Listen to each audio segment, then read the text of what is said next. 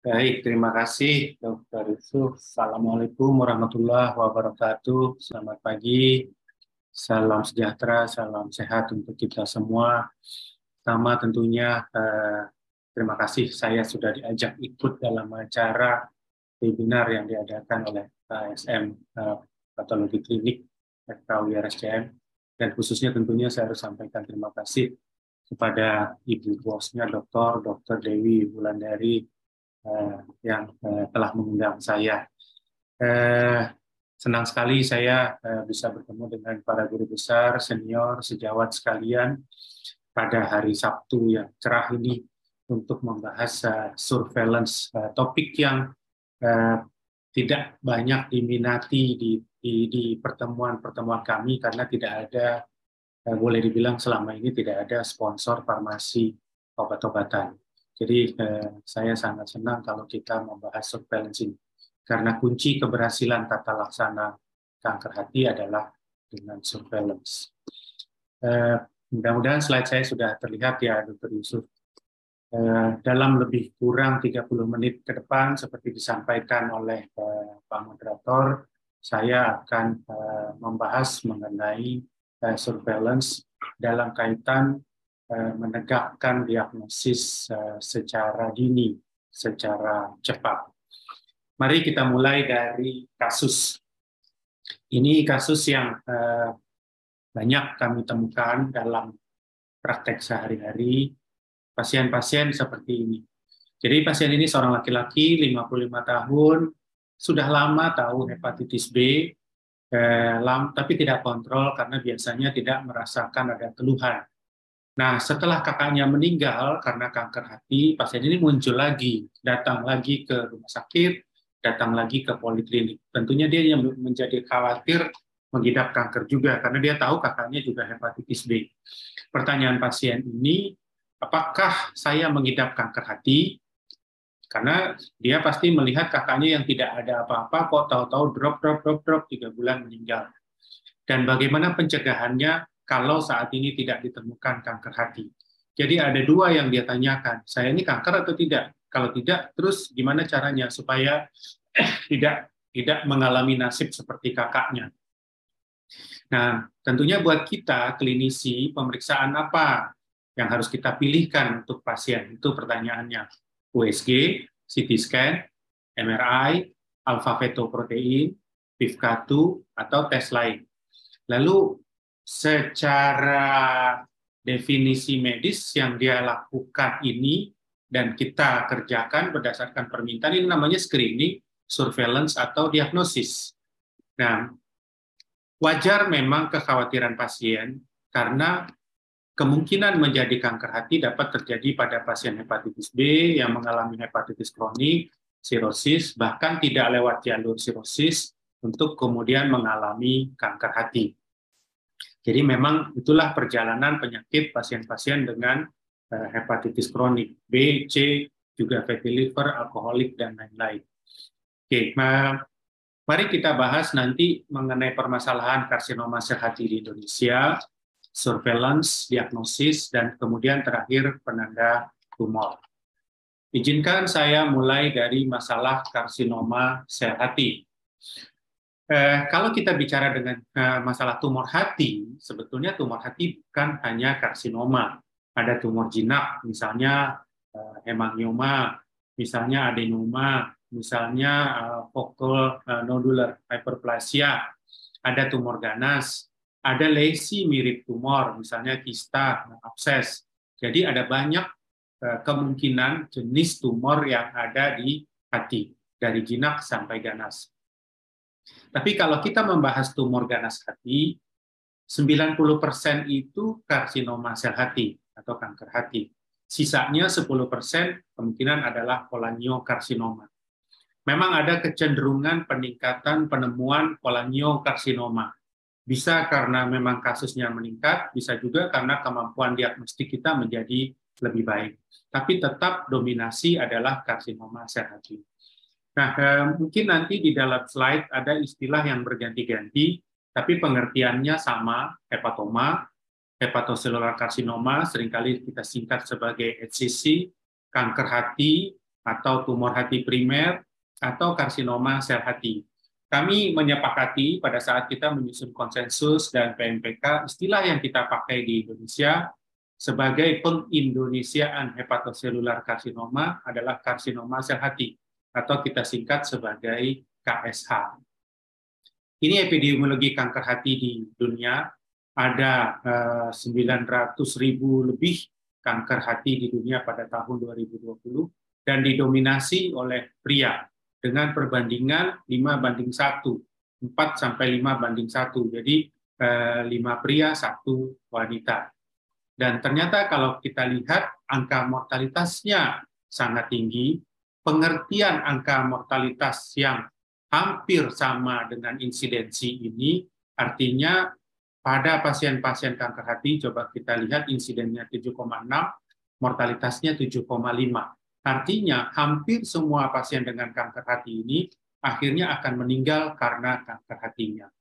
Beda misalnya kalau kita lihat breast, insidensnya empat puluh dua, tapi mortalitasnya tujuh belas. Jadi tidak setinggi kanker hati dalam hal mortalitas. Bagaimana dengan eh, kejadian kanker hati eh, dalam eh, urutan eh, angka? Kita melihat di sini di negara kita, kanker hati ini berada pada urutan kelima, tapi untuk laki-laki berada pada urutan ketiga. Nah, berikutnya kalau kita bicara kanker, biasanya kita bicara survival. Sebuah penelitian eh, sebetulnya eh, sudah cukup lama yang mencoba membandingkan survival dalam lima belas tahun, sembilan delapan sembilan sembilan dengan dua ribu tiga belas dua ribu empat belas. Hasilnya survivalnya sama dalam lima belas tahun itu. Artinya tidak ada improvement dalam survival kanker hati dalam periode lima belas tahun. Nanti saya akan jelaskan kenapa tidak ada perbaikan survival. Data lebih baru, publikasi kami dua ribu dua puluh dua, ini melihat mereka-mereka dengan stadium B C L C C atau Advanced Hepatocellular Carcinoma. Didapatkan survivalnya dari data pasien di Cipto Mangunkusumo dan eh, di Darmais, survivalnya rata-rata lima puluh enam hari. Jadi artinya pada B C L C C yang tidak diterapi dan mayoritas tidak diterapi, harapan hidupnya hanya lima puluh enam hari. Nah, kenapa hal ini terjadi? Karena mayoritas pasien datang pada stadium lanjut. Kita punya stadium B C L C yang terdiri dari nol A B C D. Jadi kita bisa lihat di sini mayoritas pasien datang pada B C D. Ya, pada B C D. Terapi kuratif hanya bisa pada nol dan A. Pada B, kecil kemungkinan untuk bisa dilakukan terapi kuratif. Oleh karena itu, kalau kita lihat terapinya kebanyakan suportif, embolisasi, dan lain-lain. Jarang pasien dilakukan reseksi atau radiofrekuensi ablasi, yang sebetulnya modalitas tersebut tersedia di R S C M. Jadi ada keterlambatan penegakan diagnosis. Jadi masalah kita adalah diagnosis yang terlambat, sehingga terapi kuratif tidak bisa diberikan, bahkan karena keterbatasan sarana, keterbatasan pembiayaan, mayoritas akhirnya diberikan terapi suportif. Jadi tidak diberikan terapi apa-apalah, jadi lebih banyak terapi simptomatik. Oleh karena itu, sekali lagi saya katakan, seringkali klinisi berada pada posisi terlambat menegakkan diagnosis maupun untuk memberikan terapi. Jadi boleh dikatakan tidak banyak pertolongan yang bisa kita berikan. Oke, berikutnya kita masuk pada uh, surveillance. Saya mulai dari cerita Jepang. Jepang, kalau kita lihat kesintasan survival, five year survival rate-nya dalam uh, five year uh, survival rate-nya dalam uh, tahun ke tahun, dari tahun ke tahun terlihat peningkatan persentase. Dari lima koma satu, tiga belas koma sembilan, dua puluh empat koma sembilan, sampai dua ribu satu dua ribu lima, empat puluh dua koma tujuh five year survival rate-nya. Kemudian kita lihat angka ini mencapai dua ribu dua ribu tiga belas, kita lihat juga angka yang eh, makin baik, makin baik, angka five year maupun ten year maupun fifteen year eh, survival rate pada kasus kanker hati di Jepang. Bila dibandingkan dengan negara lain, kalau kita lihat Taiwan, Korea, Australia, Jepang ini superior, Jepang ini lebih baik dari negara lain, lebih baik dari Amerika, lebih baik dari negara-negara Eropa, dan lebih baik dari negara-negara Asia. Sebetulnya yang mencoba menyusul Jepang ini adalah negara dengan angka kanker tinggi, Taiwan dan Korea. Tapi tetap kalau kita lihat Jepang yang terbaik. Nah, pertanyaannya kenapa Jepang bisa sebaik ini? Jawabannya adalah kesuksesan ini tercapai berkat usaha surveillance, berkat usaha surveillance. Jadi mereka katakan pada tahun delapan puluh mereka memulai program surveillance nasional, dan kemudian setelah itu delapan puluh lima ada prosedur tes, kemudian ada R F A, tetapi dasar dari semua ini adalah program surveillance nasional. Baik, apa itu surveillance? Definisi dari surveillance adalah suatu uh, usaha, uh, tindakan yang dilakukan uh, berulang-ulang untuk menurunkan uh, mortalitas uh, sebuah penyakit. Itu satu definisi. Uh, definisi lain adalah usaha follow up pada pasien yang berisiko tinggi untuk mengalami suatu penyakit. Tapi mungkin yang saya lebih sukai adalah suatu tindakan screening yang dilakukan berulang-ulang, suatu usaha atau upaya screening yang dilakukan berulang-ulang. Lalu apa itu screening? Screening adalah aplikasi diagnostik pada orang yang sebetulnya sehat. Dia nggak ada tanda-tanda kanker hati, tapi kita cari ada kanker atau tidak. Itu namanya screening. Jadi screening ini usaha aktif untuk menemukan penyakit pada orang yang dalam tanda kutip sehat. Oke, mari kita lihat dalam bentuk lebih sederhana. Kalau kanker hati ini kecil, ya, kita bisa berikan terapi kuratif, prognosisnya juga baik. Kalau kanker hatinya ini menengah misalnya, terapi bisa diberikan, tapi prognosis kita tidak bisa janjikan. Kalau kanker hatinya sudah stadium lanjut, sudah menyebar, metastasis, infiltrasi, terapi sulit diberikan dan prognosis tentunya jelek. Nah, tentunya kita mengharapkan yang di kiri, menemukan kasus yang bisa diterapi dan prognosisnya baik. Oleh karena itu, kita harus lakukan screening. Tapi satu kali pemeriksaan tidak cukup. Oleh karena itu, screening harus diulang. Screening harus diulang. Dan screening yang diulang-ulang disebut sebagai surveillance. Ini sebuah studi yang eh, saya pikir merupakan satu-satunya studi yang menjadi tonggak yang tidak bisa diulang lagi. Kenapa tidak bisa diulang lagi? Karena ini sebuah studi screening hepatoselular karsinoma yang dilakukan dengan R C T pada tahun dua ribu empat. Coba lihat, ada sembilan ribu dua ratus subjek dengan hepatitis B, kemudian dirandomisasi, lalu ada sembilan ribu tujuh ratus lima puluh tujuh dilakukan screening, sembilan ribu empat ratus empat puluh tiga kontrol, tidak di screening, nggak dibilang bahwa dia berisiko. Sadis nggak? Ada sembilan ribu orang yang dibiarin yang tidak dilakukan screening. Kalau zaman sekarang, ini nggak akan lolos kaji etik. Lalu pasien-pasien ini dilihat dari tahun ke tahun. Berapa banyak kemudian yang menjadi kanker hati. Ternyata kelompok screening terdeteksi lebih banyak daripada kelompok kontrol. Ternyata kelompok screening, kalau kita lihat, small H C C-nya ditemukan empat puluh tiga sampai empat puluh lima koma tiga persen. Sementara pada kontrol tidak ada ditemukan small H C C. Ternyata survivalnya lebih baik pada kelompok screening daripada kelompok kontrol. Sehingga akhirnya memang kalau kita lihat kesintasan lebih baik kalau dilakukan screening.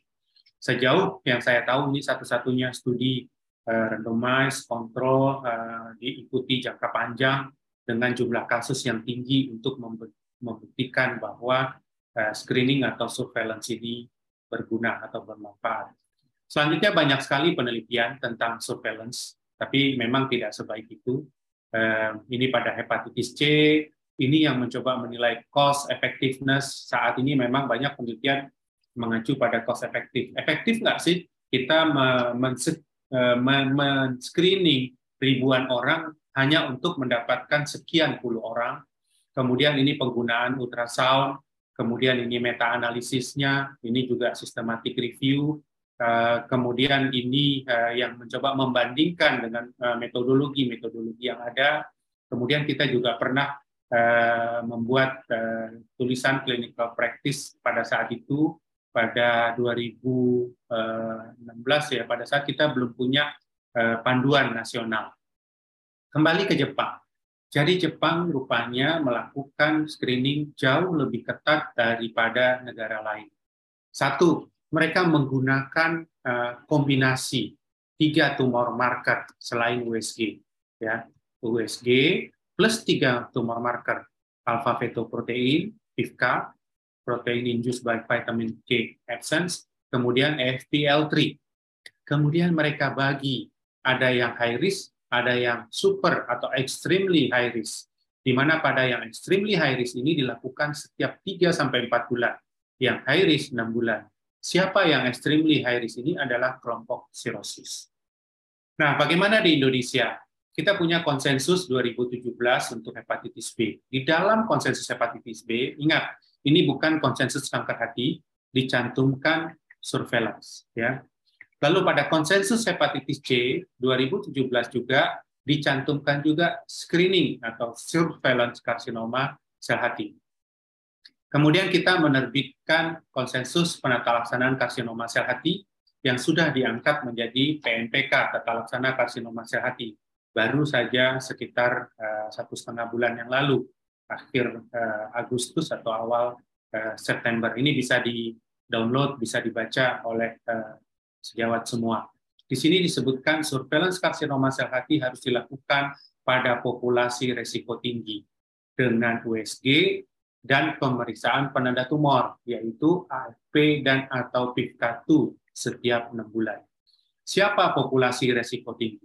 Satu, sirosis hati. Pasien sirosis hati Child-Pugh A dan B. Child-Pugh C gimana? Child-Pugh C tidak perlu lagi di-screening, karena Child-Pugh C prognosisnya jelek. Kalaupun dia terdeteksi kanker hati, pasien ini tidak dilakukan tindakan apa-apa karena dia masuk pada B C L C D yang terapinya hanya suportif. Kecuali Child-Pugh C yang akan transplantasi hati, kita lakukan surveillance. Pasien hepatitis B, laki-laki berusia lebih dari empat puluh, perempuan berusia dari lebih dari lima puluh. Jadi kalau pasien hepatitis B non-sirotik, usia lebih dari empat puluh laki-laki, lebih dari lima puluh perempuan, setiap enam bulan dia harus menjalani pemeriksaan U S G, pemeriksaan A F P, dan PIVKA. Kemudian pasien hepatitis B yang ada riwayat kanker hati pada keluarganya. Karena riwayat keluarga ini sangat berpengaruh terhadap resiko kemungkinan terjadinya kanker hati. Pasien hepatitis C yang non-sirotik, kalau non-sirotik hepatitis C dan sudah fibrosis lanjut atau F tiga. Ini sekilas panduan siapa saja yang dianggap populasi risiko tinggi. Oke, saya masuk pada eh, diagnosis. Tadi kita bicara surveillance. Apa bedanya surveillance dengan diagnosis? Kalau pasien ini belum kanker, belum ada kanker, ini yang besar-besar bulat-bulat ini kankernya, ini kita sebut sebagai surveillance. Kita lakukan tes, namanya surveillance. Atau kita lakukan tes pada sirosis stadium lanjut, itu namanya surveillance. Kita lakukan tes, belum ada yang menonjol-nonjol tumornya, itu juga namanya surveillance. Tapi kalau kita sudah curiga ada benjolan, kita lakukan tes, itu namanya diagnosis. Jadi screening pada mereka yang belum sakit, sementara diagnosis dilakukan pada mereka yang sudah kita curigai sakit pada kasus ini. Nah, ini alur yang juga ada di P M P K.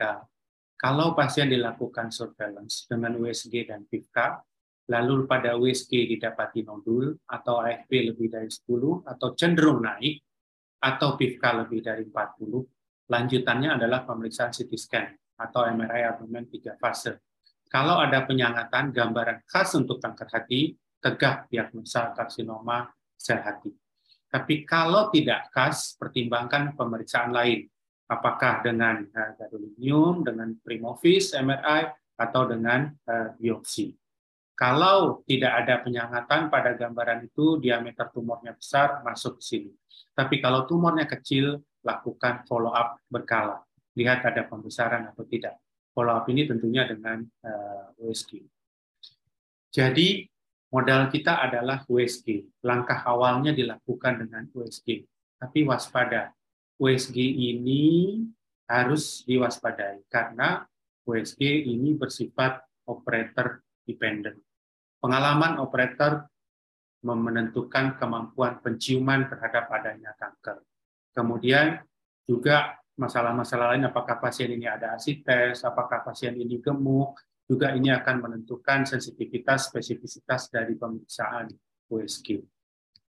Jadi oleh karena itu kembali kepada P N P K, kita minta penegakan diagnosis. Penegakan diagnosis dasarnya bukan U S G, tetapi C T scan yang menunjukkan gambaran khas untuk kanker hati. Atau bisa juga dengan M R I, dengan kontras khusus yang menunjukkan gambaran khas kanker hati. Nah, untuk memudahkan, karena kita tahu bahwa fasilitas kita berbeda-beda, eh, para penyusun P M P K ini membuat kriteria A, B, C. A, penyakit yang mendasari, apakah ada sirosis, ada hepatitis. B, penanda tumor, A F P lebih dari dua ratus, P I V K A lebih dari dua puluh. Kemudian gambaran radiologi yang khas berdasarkan C T scan, M R I dengan kontras. Kemudian eh, lalu dilihat apakah ini terpenuhi. Kalau C, syarat utama adalah C. Kalau C terpenuhi, maka kita lihat apakah A plus C, B plus C, atau A B plus C. Kalau hanya C, pasien dilakukan biopsi. Jadi syarat adalah imaging, C T scan atau M R I. Berikutnya kita masuk pada penanda tumor, karena eh, alur kita menyebutkan penanda tumor. Penanda tumor atau tumor marker eh, adalah eh, sesuatu yang diproduksi, protein misalnya, yang diproduksi oleh kanker sel itu yang kemudian kita gunakan sebagai marker, sebagai penanda untuk melihat. Jadi tumor marker ini bisa dalam penggunaannya untuk diagnosis, bisa perencanaan terapi, menilai prognosis, stadium, respon pengobatan, relapse, dan lain-lain.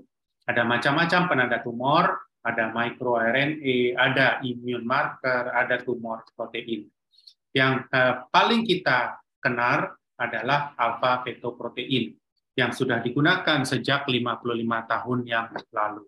Tapi masalahnya adalah ada sekitar empat puluh persen kanker hati dengan A F P yang normal, sehingga dikatakan sensitivitasnya berkisar antara empat puluh persen sampai enam puluh persen. Kalau kita gunakan cut-off rendah, ya, kalau kita gunakan cut-off rendah, sensitivitasnya akan meningkat, tapi spesifitasnya turun. Ya, ini lazim lah ya.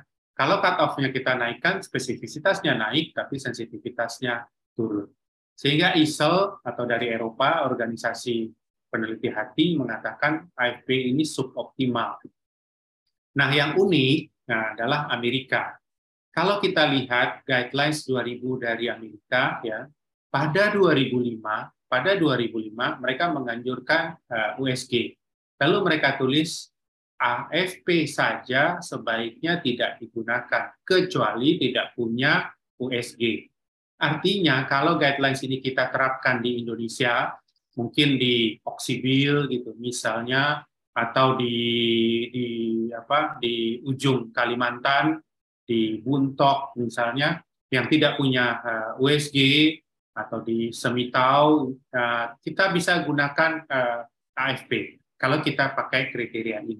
Tetapi kemudian ya pada eh, tahun berikutnya, revisi berikutnya, mereka mengatakan bahwa yang digunakan U S G saja.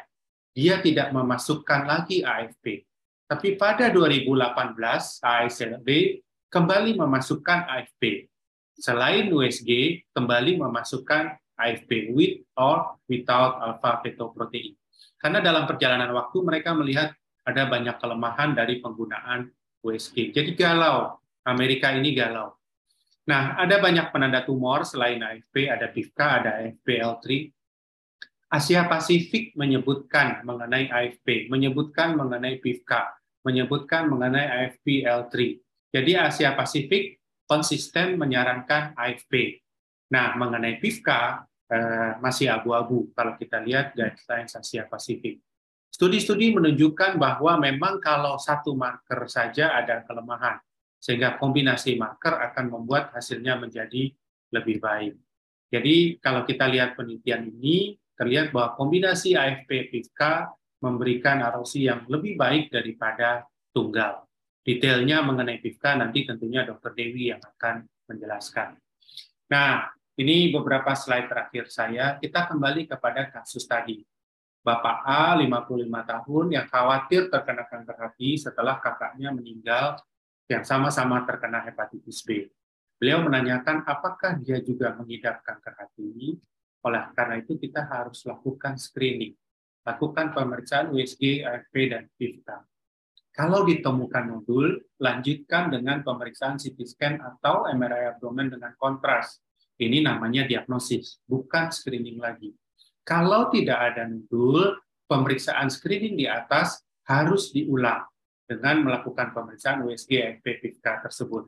Dan ini disebut sebagai surveillance, yang dianjurkan untuk kita saat ini diulang setiap enam bulan.